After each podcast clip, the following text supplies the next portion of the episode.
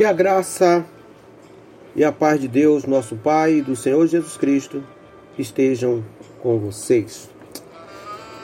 Hoje vamos falar sobre a carta à igreja de Filadélfia. O nosso texto é Apocalipse capítulo 3, versículo 8, onde nós lemos: Eis que coloquei diante de você uma porta aberta que ninguém pode fechar. Este é o nosso podcast Peregrinos no Caminho e eu sou o pastor Raimundo Amaral. Ao escrever à igreja de Filadélfia, Jesus refere-se a si mesmo como aquele que tem a chave de Davi.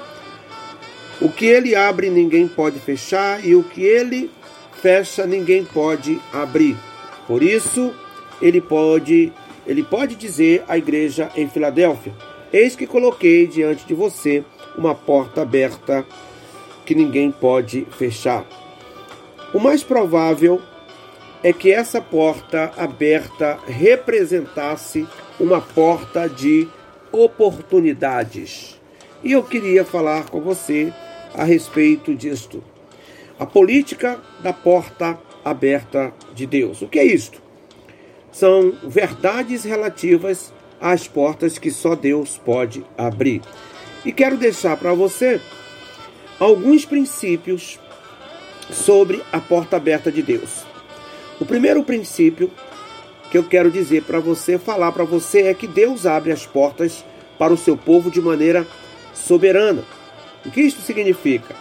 Somente Cristo pode abrir as portas que nos conduzem à sua vontade. Segundo princípio, as portas abertas por Deus só, só podem ser vistas pelos olhos da fé. Os olhos natural veem apenas impossibilidades. Hebreus capítulo 11, verso 1 nos, nos orienta que a fé é o firme fundamento.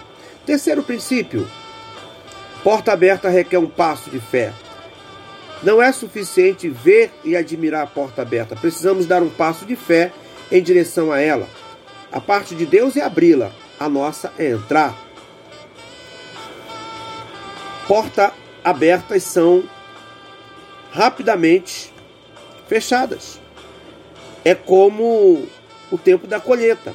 O fazendeiro trabalhou duro, preparando o solo, plantando a semente, cuidando da plantação. Quando chega o momento da ceifa, a safra precisa ser colhida imediatamente. O nosso quinto princípio é: a descrença enxerga obstáculos, a fé vê oportunidades. Caleb e José viram a oportunidade, não os obstáculos. O nosso sexto princípio: a igreja precisa entrar unida pela porta aberta. O abrir a porta requer harmonia, unidade e comunhão. Somente juntos é que conseguiremos aproveitar esta oportunidade. Prossigamos pela fé como um só corpo, indivisível. Deus quer a igreja unida. Então corramos juntos porta dentro. O sétimo e último princípio. Se Deus está conosco, ninguém pode nos deter. Jesus garante: Eis que diante de ti pus uma porta aberta e ninguém pode fechar. Eu quero concluir essa, essa mensagem desta, deste dia é, do trabalhador com uma história muito interessante de um jovem pastor que, após sair do seminário, teve que assumir uma congregação. E no seu primeiro culto, quando ele sobe o púlpito para pregar, ele olha e na primeira fileira está um, um professor de Antigo Testamento, um homem que é um que é reverenciado, é uma autoridade sobre o Antigo Testamento, um conhecedor das Escrituras. E ele ficou temeroso quando viu ali aquele professor. E no meio da sua pregação, o professor levantou e retirou-se e foi para o seu escritório. E esse jovem pregador, assustado, correu para concluir o seu sermão.